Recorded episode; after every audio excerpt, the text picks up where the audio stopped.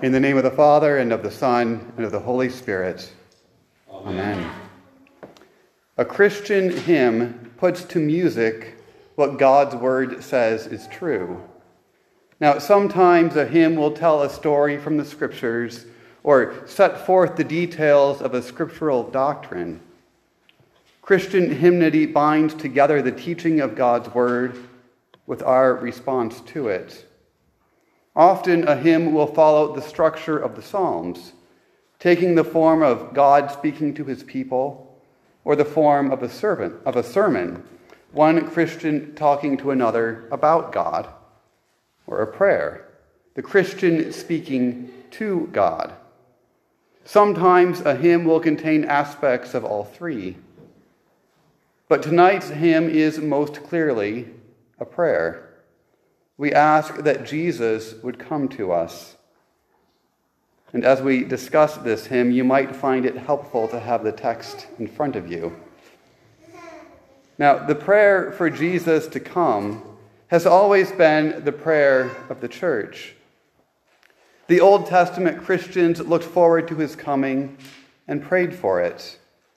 And just as the book of Revelation concludes, the church today prays, Come, Lord Jesus, even as many of us also pray in the common table prayer. Therefore, the coming of Christ to us is first God's promise, and his promise forms the basis of our prayer. Without God's grace, without his promise, we would be destroyed in our sin by his coming.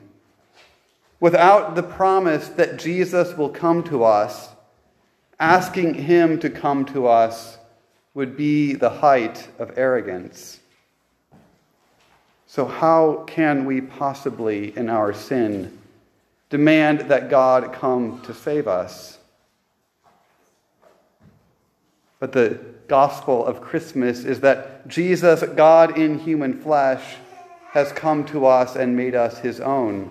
He has promised to return to deliver us and so, therefore, by his word and grace, we poor sinners dare to pray in faith for his coming. And from God's own promise, we know that this is a prayer that he loves to hear and to answer. Now, this hymn then is part of the church's long history of praying for the Lord's coming. A version of this text has been used by the Catholic Church since the 7th or 8th century, and a prose translation of it appears in your hymnal. You'll see the title there, The Great O Antiphons. O naturally comes from the beginning line, and antiphon comes from their use in the church. Now, antiphons are, are short texts that are chanted or sung before and after a psalm or canticle. The most common place you probably encounter them is in the Introit each Sunday. That sentence or two that appears before the psalm and after the glory be to the Father.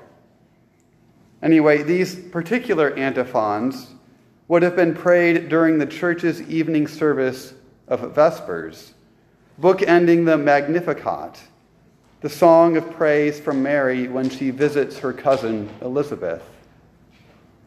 And each of these antiphons follow a particular structure. Addressed to Jesus, each antiphon calls him by a title and then expands that title or applies it. Then there is a petition for Jesus to come and do something for us. Now, sometime around the 12th or 13th century, five stanzas of this prose were adapted into a hymn and the structure was inverted. And so now, O come is followed by a title for Jesus, along with an expanded petition. And then each stanza concludes with the refrain, which promises that Jesus will indeed come. Just as Jesus was with his ancient people in Israel, and as Emmanuel, God with us, in Bethlehem so also will he indeed come again to his new Israel, the church. He will come to you. And in the hymn version, this last antiphon becomes the first stanza because that's the theme and the point of the entire text. Now, this tune comes, from, comes to us. Um, it's a funeral chant that was used in a monastic community of French nuns.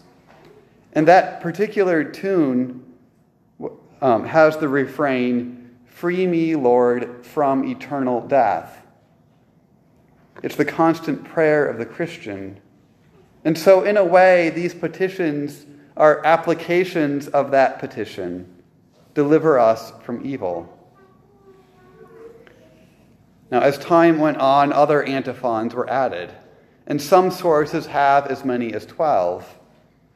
But it seems that the seven before us are the original. And when this hymn was adopted for the American Episcopal hymnal in 1940, the five Catholic hymn stanzas were reordered to follow the original antiphons and two stanzas were restored. Our stanzas 2 and 7. And this is the version we have today. Although this hymn is a prayer, it also tells the history of salvation as Old Testament titles are applied to Jesus. And each one could be a sermon in itself.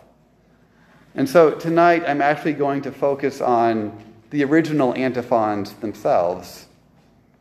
O wisdom proceeding from the mouth of the Most High, pervading and permeating all creation, mightily ordering all things, come and teach us the way of prudence. In the beginning was the wisdom of God, proceeding from his mouth and accomplishing that for which he sent it.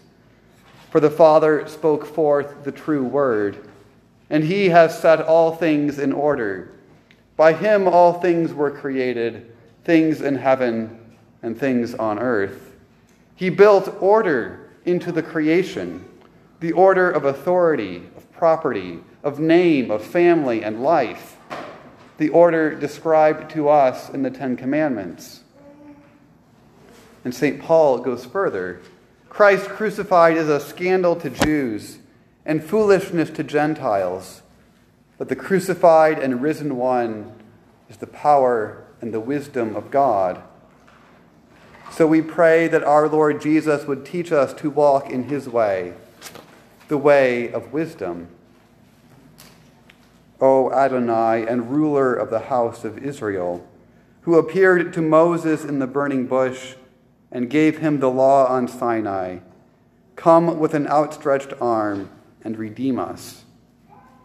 Here, Jesus is addressed by an Old Testament term for Lord. This title is also spoken by pious Jews when they encounter the divine name, I am who I am, or Yahweh in the Old Testament. For it was I am who appeared to Moses in the burning bush and gave him the law on Mount Sinai. This I am, the antiphon declares, is Jesus himself with outstretched arms, our coming Redeemer. O root of Jesse, standing as an ensign before the peoples, before, before whom all kings are mute, to whom the nations will do homage, come quickly to deliver us. Now, as the fourth stanza adapts this antiphon, there's a bit of a change, and we see that Jesus himself is both the root and source of Jesse, the father of King David. For just as King David defeated his enemies, Jesus defeated Satan, the ruler of this world, in his death upon the cross. His cross stands as the ensign before all peoples, for he has come as the world's Savior. Before him, all the nations will be silent and without excuse for he will come and deliver us from our enemies. O key of David and scepter of the house of Israel, you open and no one can close, you close and no one can open. Come and rescue the prisoners who are in darkness, and in the shadow of death. O day spring, splendor of light everlasting, come and enlighten those who sit in darkness and in the shadow of death. Now, this title, King of Key of David, comes from Isaiah 22, where the one who manages the king's house is said to have this key. Jesus is the door and the key of heaven himself. He opens and no one can shut. He shuts and no one can open. The door to heaven is the way out of our imprisonment in this present darkness and under the shadow of death. And this turn of phrase begins to direct us to the New Testament, where Zechariah declares that Jesus is the day spring or the, the sunrise visiting us from on high giving light to all those who dwell in darkness and in the shadow of death. He is a new era in God's revelation as the very light of the world. O King of the nations, the ruler they long for, the cornerstone uniting all people, come and save us all, whom you formed out of clay Jesus is the ruler of all and the cornerstone of all creation. He is the true temple, built on the foundation of the prophets and apostles, himself being the cornerstone who was rejected. In him, in him, and in him alone there is peace. In him there is one doctrine and one fellowship, true unity. And finally, then, O Emmanuel, our King and our Lord, the anointed for the nations and their Savior, come and save us, O, our, o Lord our God. Emmanuel, God with us, conceived in the womb of the Virgin. God has taken on our flesh and visited and redeemed us. He is the anointed King with all authority in heaven and on earth who shed his blood for all nations. And surely he is with us to the end of the age. Therefore, he will redeem us, his new Israel, from all our trouble. Now, one more thing about these antiphons. Each of these O antiphons has a date, and in this way they serve as a kind of countdown to Christmas. And in the original Latin, these are this is a reverse acrostic poem. So each day another letter gets added. And so when the last antiphon is prayed on December 23rd, the initial letters are read in reverse, and the faithful saints hear Ero cras, meaning tomorrow I will be, or tomorrow I will be present. And so the message of the acrostic becomes clear, and Christ's coming on the next day, on Christmas Eve, is proclaimed. And so this final antiphon most explicitly declares that we are praying to Jesus, God in our flesh. But tomorrow I will be present isn't just a promise for Christmas. It is the eternal promise of our King and our Savior, our dayspring and key and the eternal wisdom, Emmanuel himself, God with us. He will come and save us. Rejoice, rejoice, Emmanuel, God with us shall come to you, O Israel. Even so, Amen. Come, Lord Jesus. In the holy name of Jesus. Amen. The peace of God keep your hearts and minds in Christ Jesus our Lord. Amen.